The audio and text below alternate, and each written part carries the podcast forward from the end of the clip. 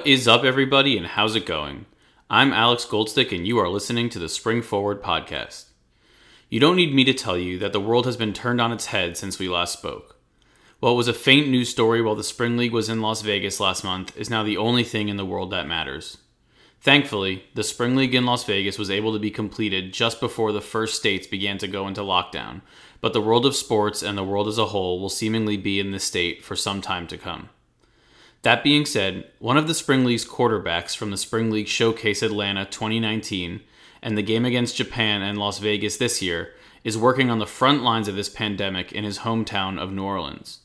Of course, we will mostly talk about football with quarterback James Tabary, but we wanted to make sure to especially highlight the brave work that he is doing on a daily basis while continuing to train and achieve his pro football dreams.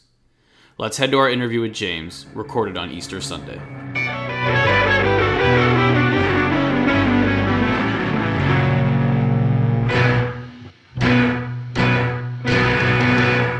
James Tabary is a quarterback from New Orleans. He first attended Arkansas State and then transferred to McNeese State at home in Louisiana. After graduating, Tabary got to spend time with the Saints. He's a three time Spring League alum, including being one of two quarterbacks on the Spring League roster for the game against Japan in Dallas last month. James, welcome to the podcast and happy Easter. What's up, Alex? Yeah, happy Easter, my man. I'm glad to be on the podcast. So, uh, as I, as I just explained, I, we, we usually do this chronologically in your football life, but um, you you are in the unique position, while we're all in this unique position of quarantine, of being uh, on the front lines of coronavirus. So, I'm in New York, but you're in New Orleans, which has been talked about almost equally as, as a hotspot for all this. So, tell us what you've been doing on the front lines uh, of this virus, and I know you've been working in a hospital. So, I'm in charge of uh, PPE, personal protective equipment what basically I do is I, I, take inventory of gloves, any type of mask, gowns. Um, I mean, literally any type of equipment that nurses and doctors need to go in and, and help provide help for the patients that have COVID 19. So basically, I'm running up to every unit of the nursing and doctor stations throughout the hospital all day or all night depending on what shift I'm working, but um, running up masks and gowns constantly all day and all night. So just making sure that they have the proper equipment to, you know, get the job done and, and help calm this virus down. And as a football player at you know the highest levels of football, how do you get involved in in working in a hospital, especially during this this crazy time? Uh, well, my dad, he's an architect, and um, he's actually a, independent contractor for a few hospitals out here and I've worked with them in the past just you know waiting for an opportunity with football. And so I mean instead of just you know sitting on my butt at home and not being part of the problem at least trying to be part of the solution and working in the hospital. And so uh, he asked if I wanted to be on board, and I was like, absolutely. Um, anything to help uh, a pandemic, and, and, this is something I can tell my grandchildren and also my kids. And I think it's a life changing experience and it's definitely eye opening. But just the main thing is just wanting to help others and, and stop this, man. This, this is the craziest thing I've probably ever experienced, and probably for most people in their lives. Um, I mean, I'm still young. I haven't gone through a depression or a war or any of that. So this is definitely one of the biggest milestones of my life that's been life changing and it's just even crazier that I have to work on the front lines to help stop this thing. And you know, let's hope that this is the the craziest thing that, that any of us have to deal with, especially young people. Um, you know, I, I don't want to count count our chickens, or you know, it feels weird to say so far so good, but so far you're you're healthy and, and able to continue going to work and train for, on top yeah. of all that. Yeah. Um, so I got two jobs now. Um, we're, we're starting to meet back at my alma mater at Holy Cross, the co-offensive coordinator, and then I have work 10 hour shifts at the hospital, and I'm also training four days a week, three hours a day. So it's definitely a, a hectic schedule.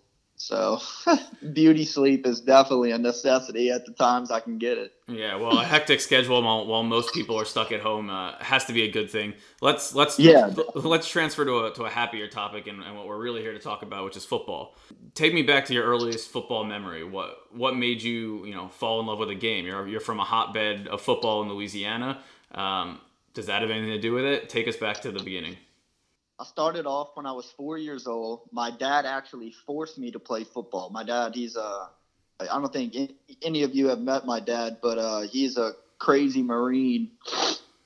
And uh, he stuck me with the six and seven year olds at four years old. And I at first did not like it. My, uh, my first week of practice, we went to go do a one on one hit and drill kind of like an Oklahoma drill, but it was just one on one. And all the kids were lined up on the sideline. Well, I go to tackle somebody and someone trips me and I break my finger like in half. And I told my dad I did not want to play anymore. And he basically told me I'm going to get my behind out there and you're going to go back in and play regardless of what's wrong. so ever since then, I just toughened up and I've just fell in love with the game. And I didn't even start playing quarterback until eighth grade. So I never really truly fell in love with the game at that young of an age until I got into the position of playing quarterback. But it was more of just the hitting and the contact and, and just being out there with all your friends is, is what really got me to fall in love with the game at such a young age. Well, I was gonna say the upside of playing quarterback is no Oklahoma drills anymore for you, but uh, you seem to, you seem no, to like uh, the hitting. but no, I didn't. I it, it, took me a second to, to like it after that one incident, but uh, after that, man, uh, it's it's only been up from there. So uh, it's it's definitely started off at an early age, and I'm glad it did because my IQ of the game has grown so much, and just gotten to know so many people through this sport. It's just incredible. Now, as we said, of course, you're from the hotbed of football uh, of Louisiana. I was reading that uh, uh, during a workout for Odell and Jarvis Landry. I don't know if it was their pro day, but they had Aaron Murray lined up to throw, and, and he obviously tore his ACL at Georgia uh, in his senior right. year, and you stepped in. Tell us about that and, and what that workout was. So I threw. All right. So I actually threw to Jarvis on a separate. I threw to him twice. So I threw Jarvis when I was a senior in high school in Pensacola when Aaron had tore his ACL. I was with Aaron and Aaron could only throw from a knee. And Coach Buddy Geis had called me. He used to be the OC and the quarterback coach for the Dallas Cowboys for Troy Aikman was there. And he called me up and he asked me if I wanted to throw because Aaron couldn't stand up on his feet. So that was one time I had thrown to Jarvis, and that was pretty cool. And then um, I also trained with Jarvis and Odell for an entire year when they were getting ready for their pro day.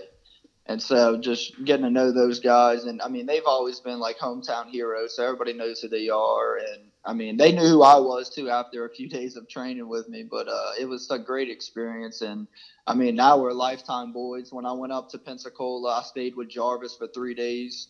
And then Odell, whenever he's back home and I see him out, I mean, he doesn't try to, you know, big time me. He comes and says what's up and how everything was going and how's the family. So both great and amazing athletes and even better humans. Well, it's it's certainly a good thing for a quarterback to have those guys in in their phone books. Um, oh yeah. I believe at the point you were throwing to them in the pro days you were talking about, you were an Arkansas State recruit. Um, so t- tell us about your, your high school recruitment and, and how you ended up picking Arkansas State.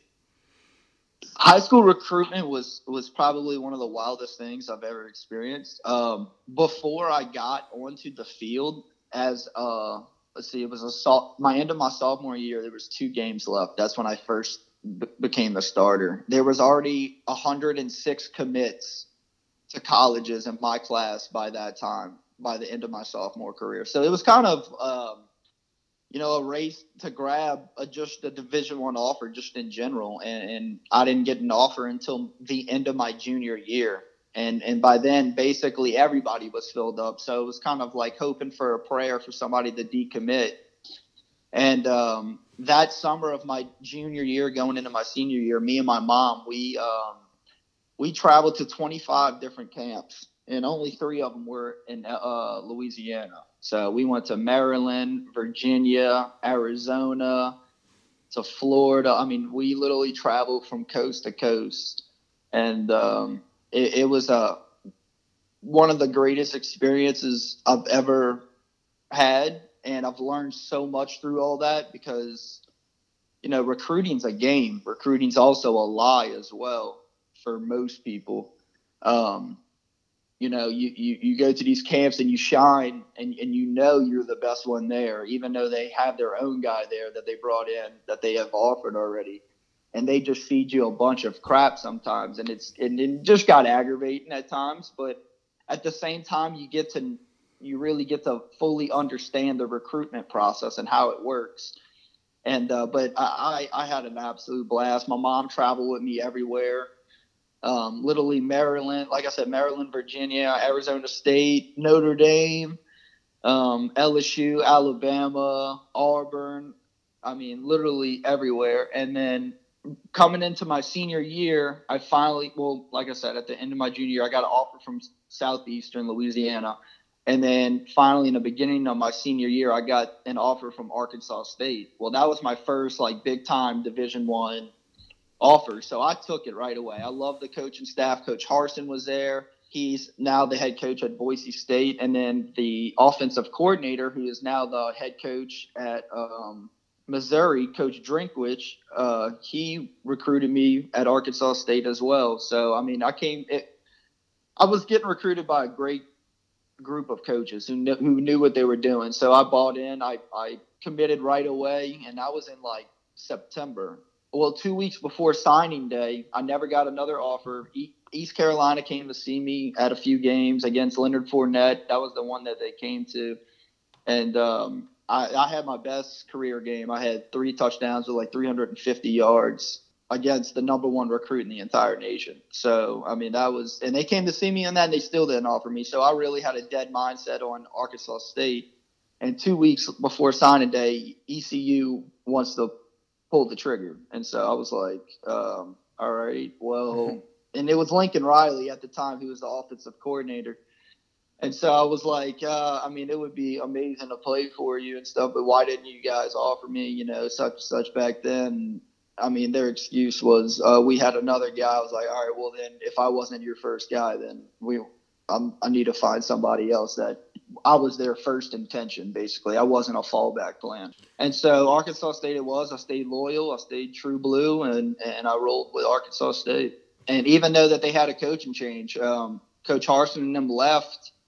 I want to say it was in November of that year, and um, yeah, it was like November or December and Coach Bell, who now is the head coach at UMass, him and Coach uh, Anderson, who's still the head coach at Arkansas State, they both called me and wanted to tell me I was the first person they've called off of the recruiting board, and that uh, they just wanted to make sure I was still committed.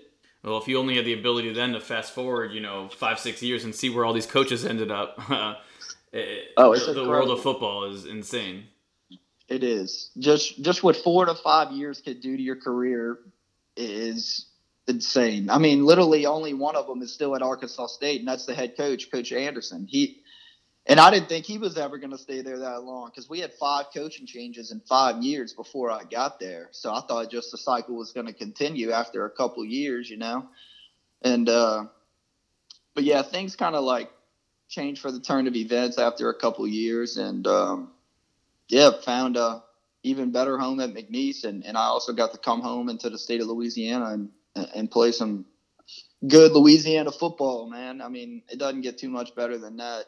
Well, exactly, and so you you you hit the ground running at McNeese. I think you spent a year at Arkansas State and and then well, decided I, yeah, to come home. So I spent two years at Arkansas State. I redshirted there, and then my uh, redshirt freshman year, I played in eight games as a freshman.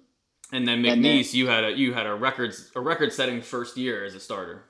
Oh yeah, yeah yeah, I actually did not want to sit out, and so I decided, hey, uh, my grandparents don't really get to see me much. I get to be at home in Louisiana, and I get to go to a great winning program in the FCS, who has a lot of history of, um, you know, making runs in the playoffs and, and giving guys opportunity in the, at the next level. So that was something I was definitely looking for, and I didn't want to sit out and you know the rules change now. You don't have to sit out basically if if you have a coaching change. And Coach Bell had left at offensive coordinator at Arkansas State, so I was, you know, my mindset was like, all right, well, I need to leave as well, and I did, and the rest is history at McNeese, man. Um, yeah, record-setting first year. Um, probably one of the best years of my entire life. Uh, it was an absolute blast. Even though we went six and five, we were still number eight in the entire country on offense. So, I mean, even though it wasn't the best winning season, it was still fun being out there slinging the rock around four to 500 times that season.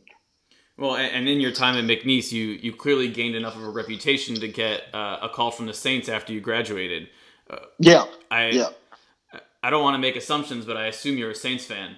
um, how does I that... am. I am. I always represent the home team, man. Um, I'm actually a Colts fan as well. I, I, was a huge Peyton Manning fan growing up, and also an Andrew Luck fan when he took over. And um, I mean, now we we we just I don't know what we're gonna do with Philip Rivers, but uh, it'll be interesting. I'm not the biggest Philip Rivers fan, but uh, if he can get the job done, then then so be it. And then we got uh, big Drew Brees coming back, the goat. So it's, it's going to be a fun season. Hopefully, I I'm on the team and not watching, but uh, if I'm watching, man, I'm, I'm always rooting for the Saints. So of course, and I think I, I, think it's acceptable for fans. I think it's acceptable for uh, native New Orleans Orleanians to uh, to follow the Mannings. Um, oh, absolutely. But t- what's it like to, to walk into you know, your hometown NFL team's facility and and play and be a professional football player? Get that taste. It was. It took me a second to even like you know really realize. What really hit me was when it hit me that I was playing for the Saints was my first play call. Um, I got so the coaches really didn't stand behind you. Everything kind of was from off the field, and you had to bring it into the huddle. The Saints' offense is very, very complex. Um, they say it's probably the hardest offense to learn in all of the NFL. And when I got my first play, I screwed it up four times trying to pronounce the play into the huddle. And I was getting so frustrated, and the O line was like, "Man, just relax, you know, man, you got this. This is this is the NFL, man. You need to just take a deep breath and, and just just spit the words out." And the play was dang near like 13, 14 words long. It was um, green, strong right, close, fake slash 37 base, naked right, F slide, Z corner. There and that go. was my first play. And Sean Payton, every time I uh, would mess it up. He'd like go back, go back. So I was literally it was a kind of an embarrassing moment, but at the same time, it was like a, a welcome to the NFL type of moment. Well, the I, hey rookie moment. I believe that it was it was a three day rookie mini camp, right? How close do yeah. you how close do you get to to the recognizable coaches and and players that that we all know uh, are part of the Saints organization? So uh, most of the players weren't there. I talked to Alvin Kamara for uh, about 10, 15 minutes before camp started. Um, but uh, just being in the presence of the coaches, I know a few of them personally. So, um, I mean, it's always a great atmosphere when you're around them. And then Sean Payton, he always bring, you know, he brings this presence to him that, I mean, it's just when he walks in a room, it's all eyes up and everyone shuts up. Like it's it's almost as if Bill Belichick walks into the room. He just has that so much power and swagger and just respect from the entire program. So it was just incredible just to be under him and just listen to him talk and give tips. And uh, I mean, he's a, a very intellectual man and one of the best coaches in the entire league, and if not the best play caller. So um, it was an absolute blessing to you know get that experience under Coach Payton, and then just learning from Coach Carmichael and also Coach Lombardi as well.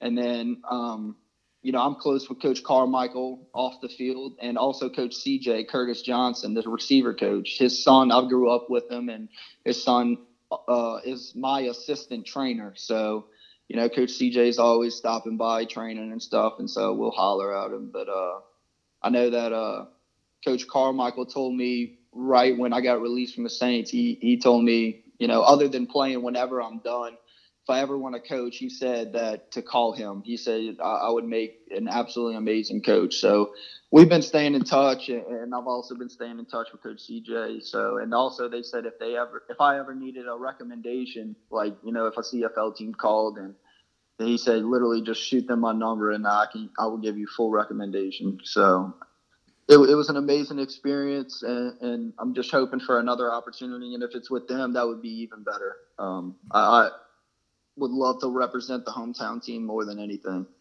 Of course, and and and speaking of opportunities and staying in shape, that brings us to the spring league. And so, uh, your first taste and and uh, attendee uh, at the spring league was last year uh, in Atlanta. Uh, so tell yep. us how did you how did you find out about the spring league and decide to apply and then attend once you got accepted? Um, really, I heard um, I found through found that through a friend, um, Nell. He he was a receiver for me in college at McNeese, and he had went to the one that was in I want to say California was the one before that in May, mm-hmm. before last September, and mm-hmm. uh, he said he loved it. Great exposure. I saw the film he got. I was like, man, I need to, you know, do something. It's been about four or five months since I put on a helmet and so um, just took the initiative, paid the money, and, and, went out there and had a blast. Met a quite a few great friends that I still keep in touch with, and uh, got some great film. And and also it, it led to other stuff. It, it, led to a few CFL tryouts. It it popped open some eyes in other places. So um, I I absolutely enjoyed my time with the spring league, especially in Atlanta. Um, you know that was very very competitive because we were all basically there was eight quarterbacks and we all had to switch every single drive. So you kind of had to make the best of what you had.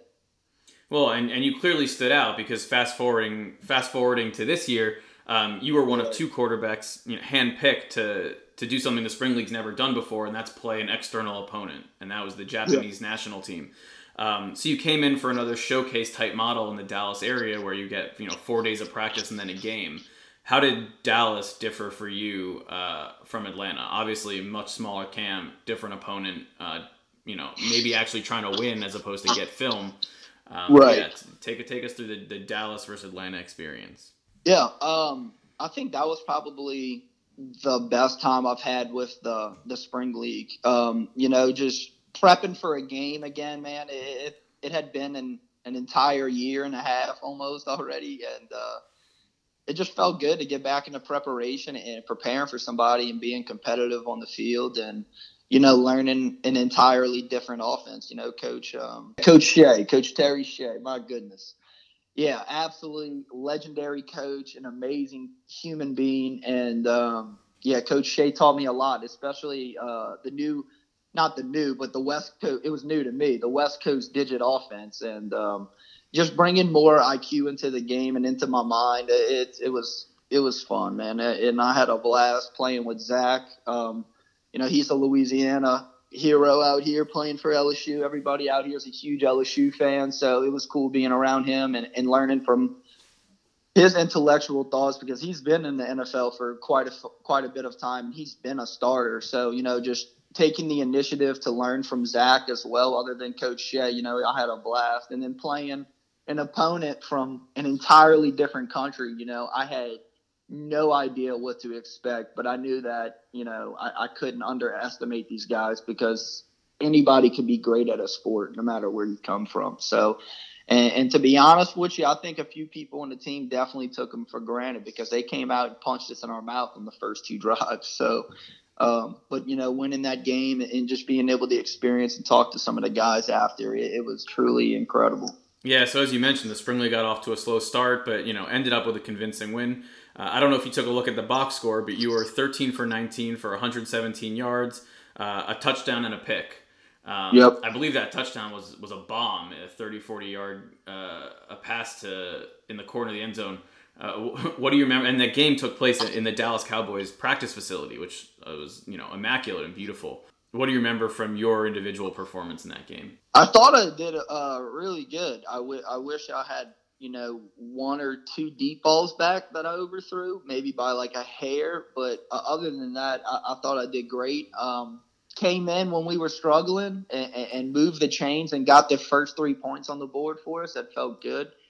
And every time I got in, um, we had long, long drives. I never got in when it was good playing field, and uh, so I just kind of worked with what I had and just trying to keep. I know we only had five O linemen, so just trying to keep those guys confident all throughout the drive. I mean, whether it was a ten to twelve play drive, those guys were dying. They played every snap without rotating, so um, you know, just trying to keep those guys motivated in the huddle and telling the receivers, you know, hey, well, let's link up on this, this, and this that we've been working on at practice. So it was just fun, you know, just being out there and just feeling young and free again. Just nothing's better than just playing football, man. I, I swear it's well, absolutely, it's and then... absolutely escape from everything, and it really it's a whole different reality when you're out there, and especially if you love the game, man. It's just an absolute blast.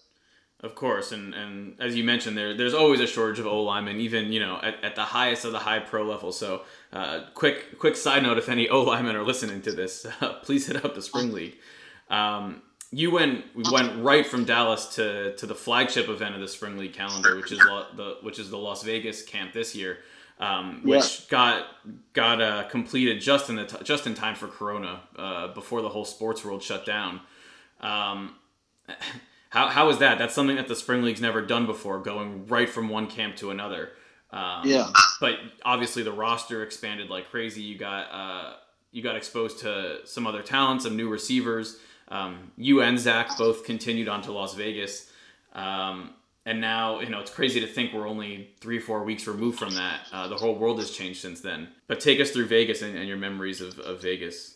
Vegas was fun. I've never been to Vegas. Could have got to see a few more views and stuff like that. You know, just go see the monumental stuff around Vegas. But uh, you know, we were pretty busy. I'm not gonna lie. We had a full schedule, and um, but it was fun, man. I, I had a blast. I'm not gonna lie. I was pretty exhausted from Dallas. Um, because I would that had been the first time I threw on pads and a helmet in a little while. So getting banged up on a on a sat what was it a Sunday or a Saturday? Yeah, and then Sunday coming back night, and playing a game on that Wednesday. Well really two games. It, it was a tough little tough on the body at first but uh I had a blast man. I, I got to see a few guys that I had met through at Atlanta and also I met a few people that um when I played it's called the Dream Bowl and I was coming out of college. It was like the biggest FCS bowl and uh, so it was good seeing a lot of people that I haven't seen in a while and, and getting to uh, meet some new faces that came out the NFL and stuff. So, but uh, I had an absolute blast, and um, you know, even though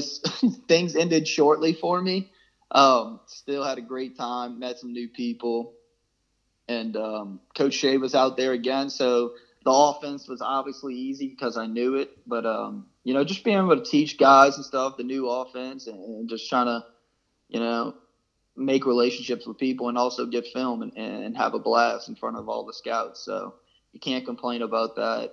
Well, yeah, three three spring league camps in the course of eight months uh, could be a record, um, but sure, it certainly puts you on the short list uh, for MVP and way overdue to get on this podcast. Um, before we before we go, you mentioned that you're returning to your, your alma mater, your high school, as, as a passing game coordinator. Um, lots lots ju- lots of uh, stuff to juggle on your personal schedule, your personal calendar. Um, but yeah, are, are you excited to, to join the coaching ranks and sort of dip your toes in those waters? Oh, absolutely. Um, man, if I'm on the if I'm on the football field, whether I'm in pads or coaching, I'm happy. I really am. Um, but I, there there's something about coaching that's just a little different. You know, you you talk to these well, just coming from a background that I've I've come in, just playing quarterback for a very long time and just getting so much knowledge of the game and playing at every single level. You know, kids really want to listen to you, and, and if you can teach them the right knowledge on the field, but also off the field on being a great human being in life as well. It's just an absolute blast, man. Just trying to mature these these kids into becoming young men both in the world and on the field as well. It's just an absolute blast. And then i get to be at home where you know i probably had the best years of my entire life throughout high school. Um, I, I, my own team that i started for at holy cross we we were the winningest program in three years no in two years while i was a starter there. We went 21 and 6 so um, it's kind of been I guess you could say um, a hometown hero. but uh, yeah, I mean, I'm just excited to get back, and, and you know, it's going to give me something to do in the meantime. So, and, and, my head coach, Coach Salt, he told me, he's like, "Look, you're a professional athlete, and I want you to follow your dream as long as you can. If you have anything come up, you always have a coaching job here. Go chase your dreams." So. That's always great to hear as well. So if something does come up, I can always pack up and leave and go handle business. And then if if it somehow doesn't work out, I'll always have a, a opportunity back at home to coach at Holy Cross. Well, that's an unbelievable uh, part of a job offer. If, if something better comes up, please take it. And, uh, you know, the, the sports world has obviously been one of the more affected industries uh, of this quarantine, of this coronavirus. So we, we hope that your spring league film is still uh, fresh enough to get in front of uh, the right eyes when the sports world does open it back up because you certainly deserve it. Um, Absolutely appreciate it. Yeah, and, th- and thank you for joining us and taking the time out of uh, your only day off of the week uh, to, to chop it up. Absolutely, my man. Thank you so much for having me. It's been an honor. It's been a blessing, and um, you know, major shout out and props to the Spring League. You know, y'all have been doing an amazing job, both putting on the showcases and also just you know broadcasting media and, and exposing you uh, yourselves. So it's been an absolutely incredible experience with you guys, and it's been a blessing to be a part of it. Well, I'm in right back at you, and uh, for sure, stay stay safe out there on those front lines. Absolutely, my man. You too.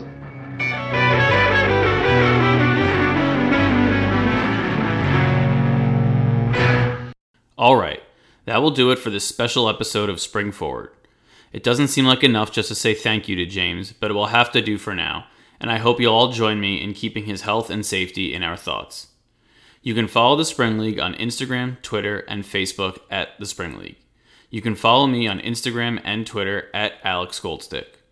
All music was provided to the Spring Forward podcast by Joshua Rosner. Please stay safe and stay home. Later.